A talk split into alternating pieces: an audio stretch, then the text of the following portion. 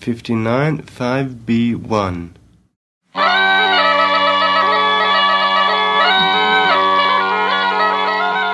Benvenuti nel podcast Appunti di viaggio. Siamo in Sardegna, io sono Daniela Sari e insieme andremo alla scoperta di luoghi che hanno storie da raccontare. Oggi il nostro protagonista è Palazzo Aemeric a Laconi. Buon ascolto.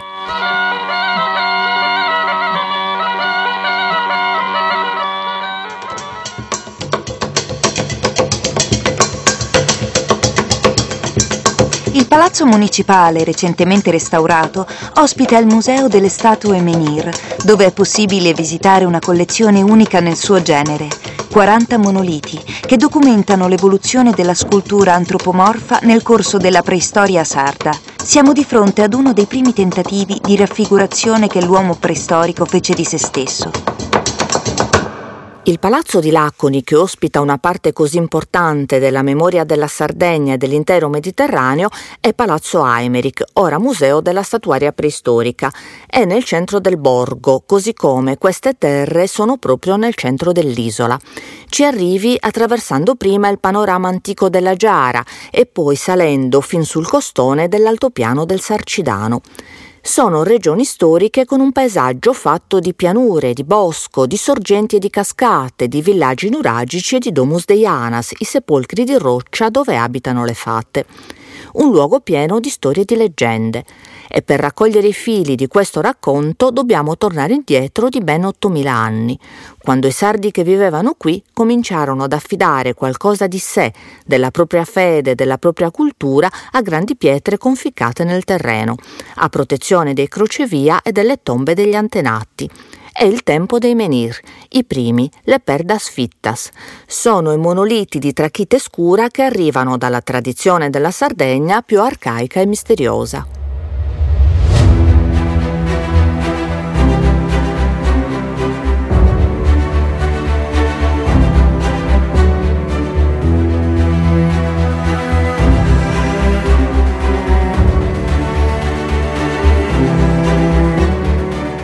La memoria popolare fa iniziare tutto da una leggenda.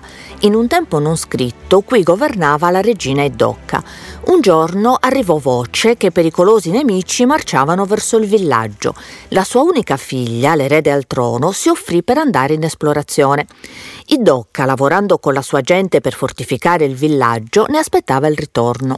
Il nuovo nuraghe era quasi finito e la regina stava proprio in cima quando arrivò la notizia che la ragazza era stata scoperta e uccisa. Idocca impazzì di dolore.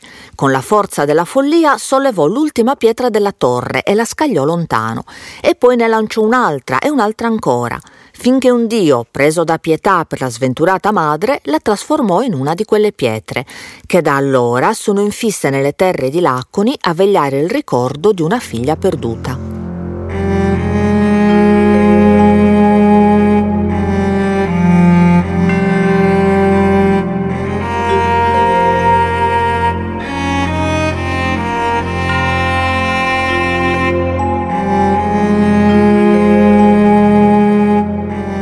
Lo scorrere dei millenni sembrava aver lasciato dietro di sé solo l'eco di miti sfocati, ma questo fino al 1969, quando un giovane paletnologo dell'Università di Cagliari, Enrico Azzeni, annota che in una località chiamata Gennarrele, in un terreno incolto, giace isolata una grande pietra.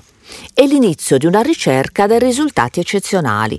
Gli scavi archeologici portano alla luce decine e decine di pietre come quella. Sono grandi, di forma allungata, lavorate da mani umane. Alcune sono appena sbozzate, altre invece decorate con simboli raffinati.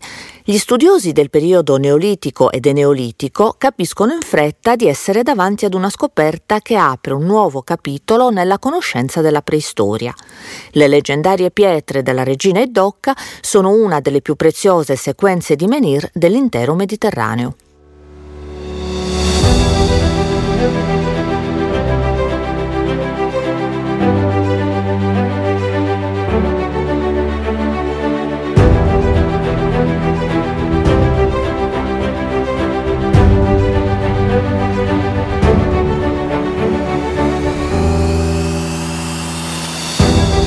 Oggi molte pedras sono ancora infisse nei campi intorno a Laconi, ma la collezione di Palazzo Aimeric, un allestimento accurato che comprende anche menhir provenienti da zone vicine, ti restituisce benissimo il filo di questa narrazione di pietra e parecchi confronti con monoliti delle stesse epoche, dall'Atlantico al Mar Nero, svelano raccordi e interazioni.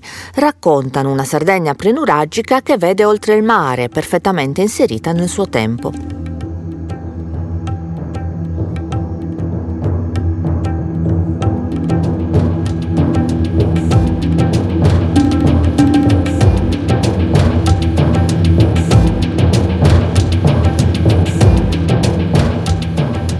Percorso che scopri esplorando i diversi piani del palazzo. Segui lo scorrere delle epoche. I primi menhir, modellati con piccoli martelli di pietra, hanno una somiglianza solo vaga con la figura umana. Ma poi la tecnica si affina ed ecco la forma delle spalle e un accenno di lineamenti, fino a che le pietre diventano vere e proprie statue stele che di anni ne contano 5.000. Il dorso resta convesso, ma l'aspetto frontale è cambiato. Ognuna ha il suo volto, una grande lettera T in cui si uniscono il naso e le sopracciglia. Sono segni tanto stilizzati da sembrare quasi astratti e che rimandano a precisi significati esterni, un po' come fa la scrittura più che l'arte. Questi mediatori tra terra e cielo sono donne e uomini. Le statue femminili mostrano un aspetto severo, con seni piccoli a forma di cono o di pastiglia, solo per definire l'identità. Quelle maschili, più numerose, portano un pugnale all'altezza della vita, due lame opposte in orizzontale unite da una larga impugnatura e al di sopra sul petto l'enigmatico simbolo del capovolto. È una figura umana rivolta verso il basso, con la testa tonda, il corpo appuntito e le braccia allargate. È il mondo rovesciato dell'aldilà, dove, lo scrive Giovanni Lilliu, il sardus pater dell'archeologia, le anime dei defunti si tuffano volando dalla terra come uccelli feriti, a testa in giù.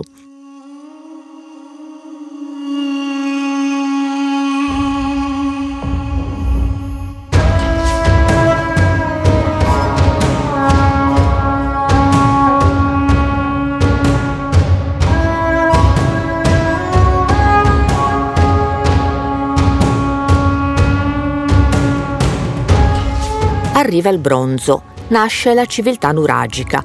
Nuove tecnologie significano nuova organizzazione sociale. Per le giovani classi dominanti i menhir sono vecchie pietre. Quando non le dimenticano ne fanno materiale da costruzione per i loro moderni nuraghi, che in questa zona sono numerosi e monumentali. La storia avanza, di qua passa Cartagine e passa Roma, ma è solo un po' prima dell'anno 1000 che Laconi ritrova la centralità che già gli era appartenuta tanto tempo prima. Con i bizantini diventa uno snodo strategico e lo è ancora di più nella Sardegna divisa in giudicati.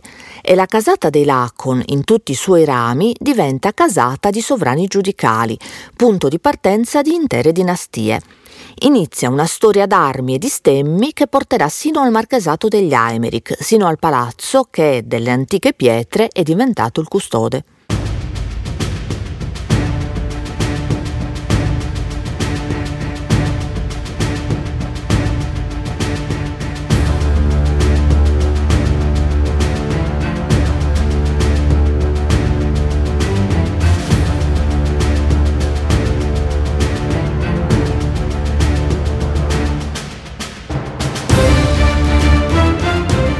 Nella Sardegna dei giudicati i Lacon regnano per eredità, alleanze e matrimoni. Questa, sotto le insegne di Arborea, è terra di confine e un presidio militare controlla la frontiera con il giudicato di Calari. Di quell'edificio non resta nulla, tranne un'epigrafe che ricorda la data, 1053. Per trovarla esci dal palazzo e immergiti nel grande parco alle sue spalle.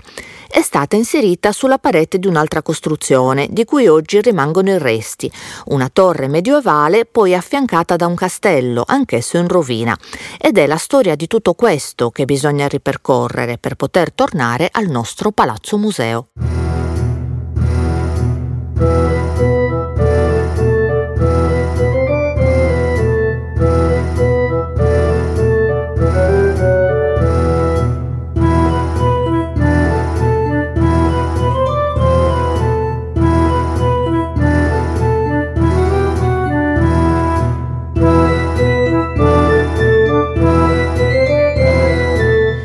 1324 la Sardegna è diventata regno, seppur feudo d'Aragona.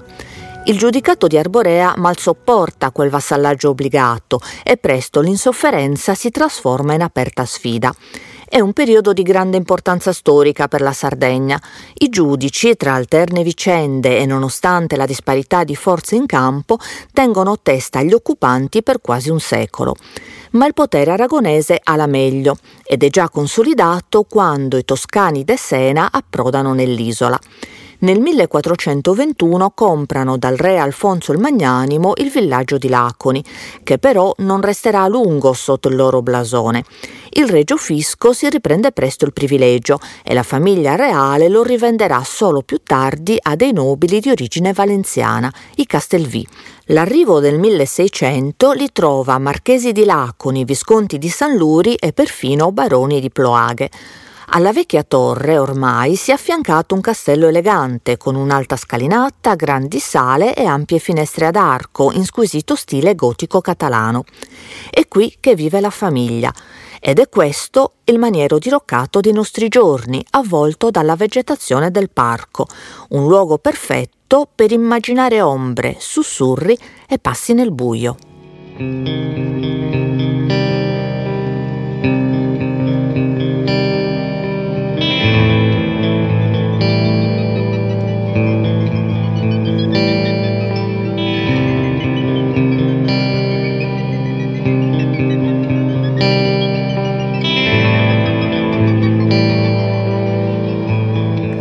La prima storia nota è il classico racconto di fantasmi.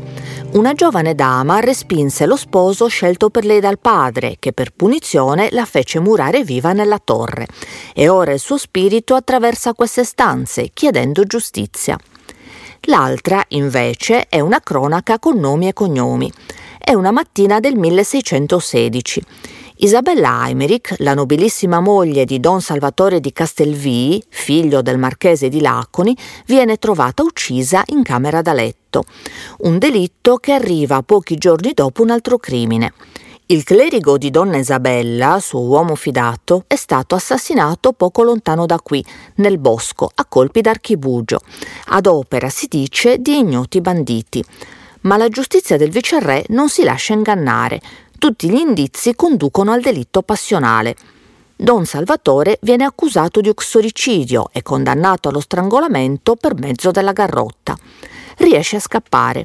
Una fuga rocambolesca lo porta prima a Cagliari e poi in giro per l'Europa, arruolato nell'armata delle Fiandre. Potrà tornare sei anni dopo, perdonato dal re e dalla famiglia, ma non da Isabella, che si dice che ancora, nelle notti senza luna, vaghi nel castello di Laconi alla ricerca della sua vendetta.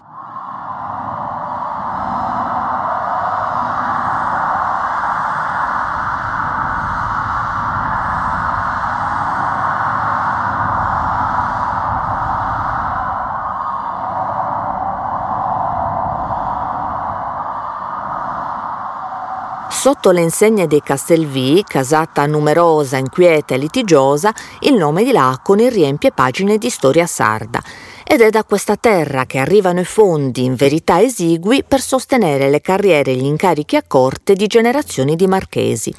Uno di costoro, Don Agustin, ha un ruolo cruciale nei destini della Sardegna del Seicento. L'aristocrazia isolana, divisa in fazioni, è fedelissima al re, che elargisce privilegi e benefici, ma mal sopporta l'autorità dei viceré, inviati per gestire il governo locale. Comanda Madrid, ma il Parlamento sardo mantiene un peso. È diviso in tre bracci, i tre stamenti, l'ecclesiastico presieduto dall'arcivescovo di Cagliari, lo stamento reale che riunisce rappresentanti delle città regie e infine quello militare. È qui che trovano spazio nobili, feudatari e cavalieri ed è qui che Don Agustin gioca le sue carte.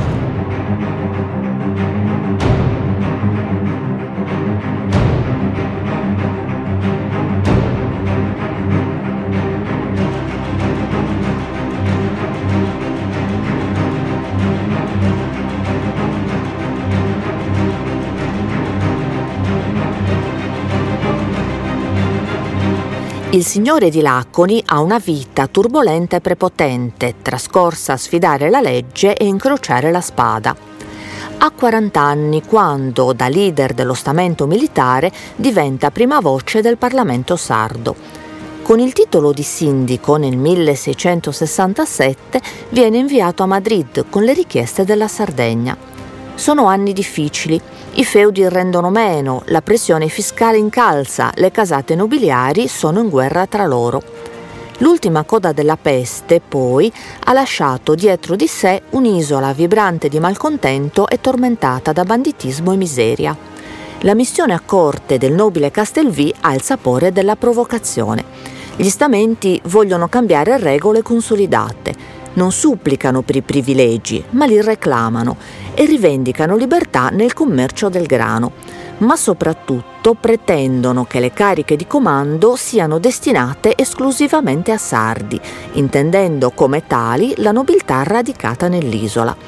Sono richieste inammissibili per i ministri del re Carlo II, ancora un bambino, che rimandano indietro Don Agustin con concessioni minime e poca cortesia.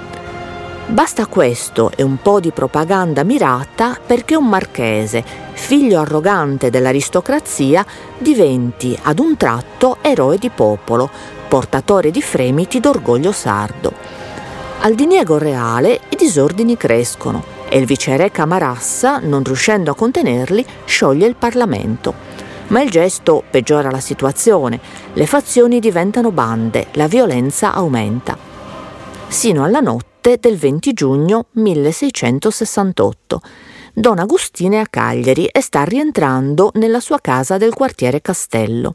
All'improvviso, nel buio, viene circondato, aggredito e ucciso.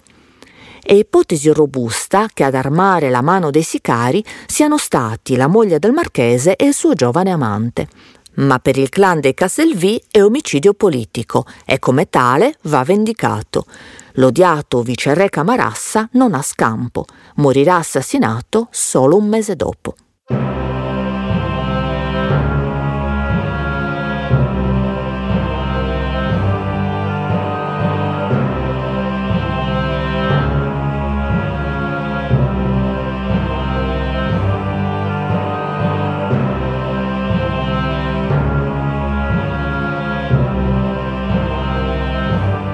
L'uccisione del viceré è tradimento e lesa maestà, un delitto di gravità inaudita.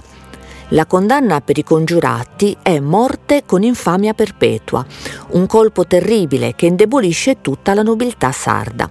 I beni dei Castelvì vengono confiscati e ci vogliono decenni per riabilitare la famiglia, che nel frattempo ha preso i colori degli Aimeric con cui non hanno mai smesso di intrecciarsi i matrimoni. Quando all'alba del Settecento Don Gabriele Aimeric riesce a riprendersi l'acconi, nella chiesa parrocchiale serve messa un chierichetto che si chiama Vincenzo. Arriva da una famiglia semplice e carica di figli. È un bambino devoto e quando in ben due incidenti salva la vita fa il voto di donarla a Dio.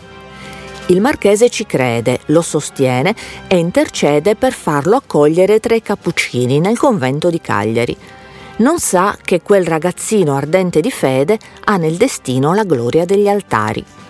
Vincenzo diventa Ignazio d'Alacconi, il frate dei miracoli amato e venerato, che 200 anni dopo sarà proclamato santo. La Chiesa lo commemora l'11 maggio e l'Acconi lo celebra ad agosto con una processione di pellegrini e una grande festa. Per conoscerlo meglio ti bastano pochi passi nelle vie di un centro storico curato e accogliente. Comincia dal piccolo museo in chiesa e poi vai dove Sant'Ignazio è nato, una casetta di pietra che è rimasta come era allora e oggi è sempre piena di fiori e di preghiere.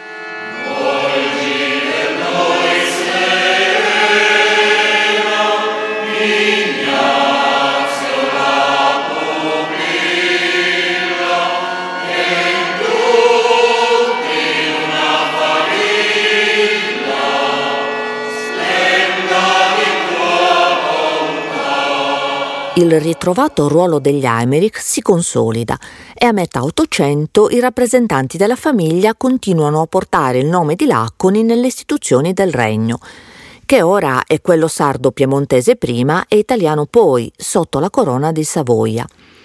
è il tempo giusto per costruire una nuova residenza. A firmare il progetto non può essere che Gaetano Cima, ormai nell'isola l'architetto più richiesto e affermato. Ed ecco l'elegante edificio neoclassico, tre piani, cortili interni e cappella gentilizia che oggi è il museo. Sei di nuovo lì. E ora l'attenzione è tutta per il palazzo. Dalla piazza ti mostra la facciata, in cui si aprono in file irregolari finestre e balconcini. La luce che fanno entrare nelle stanze è una vera e propria illuminazione di scena. Esalta, definisce, sembra dare movimento agli enormi paesaggi esotici che ricoprono le pareti delle sale. È la magia di una carta da parati tra le più preziose, arrivata fin qui da Parigi direttamente dalla manifattura di Joseph Dufour, l'inventore del decoro panoramico. A volere tutte queste meraviglie è Don Ignazio Eimerich, figura di grande levatura e relazioni importanti. Gentiluomo colto, viaggiatore curioso, Don Ignazio è anche sperimentatore appassionato. Dentro queste stanze avvia la coltivazione di bacchi da seta e fuori realizza il sogno di ogni botanico. Crea quello che diventerà il più grande parco urbano della Sardegna sono i 22 ettari di museo naturale che si aprono dietro il palazzo. Sono i viali, i boschetti, le cascate che ti riportano alle rovine del castello di Isabella. Qui crescono insieme, indisturbate, le varietà di vegetazione più diverse, dalle locali fino a quelle provenienti da terre lontanissime, esemplari rari che il marchese portava con sé dai suoi viaggi è una passeggiata tra lecci, magnolie, orchidee ulivi, cedri del Libano e dell'Himalaya, tanto in attesa quanto affascinante.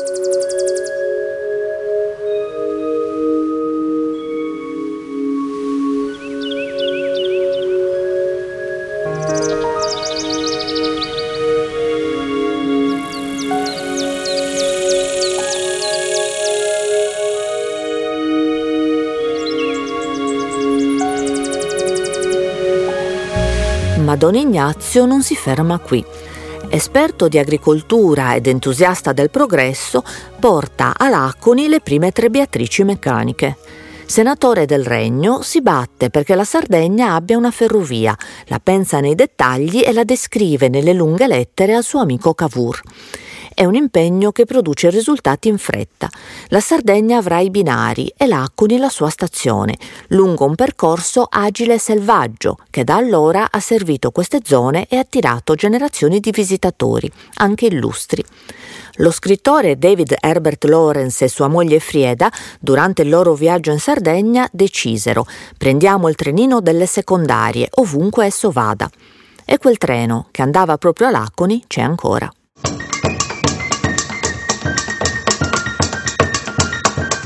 È una strana ferrovia.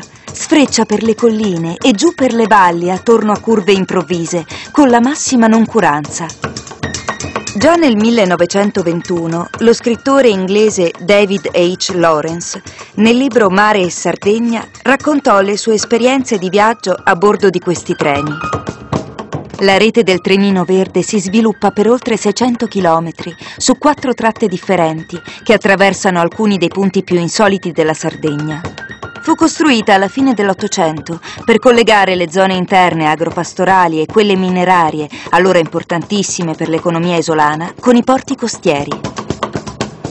Ancora oggi, come cento anni fa, salire a bordo di questi treni in eleganti carrozze d'epoca è un modo unico per visitare la Sardegna interna.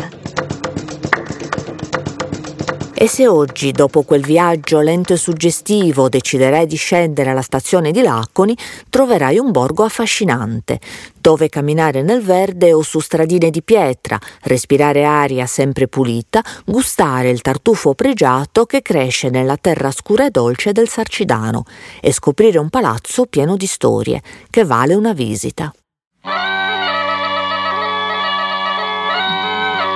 Grazie per aver ascoltato Appunti di Viaggio, il podcast realizzato da me, Daniela Sari, in collaborazione con il Noise e con il sostegno della Fondazione di Sardegna. Il tecnico del suono è Emanuele Pusceddu, interpreta le letture Emilio Puggioni. La sigla è una registrazione storica del ricercatore Andreas Benson per concessione di Iscandula. Le citazioni d'archivio sono tratte dai documentari editi dalla Regione Autonoma della Sardegna e pubblicati online su Sardegna Digital Library. Alla prossima puntata.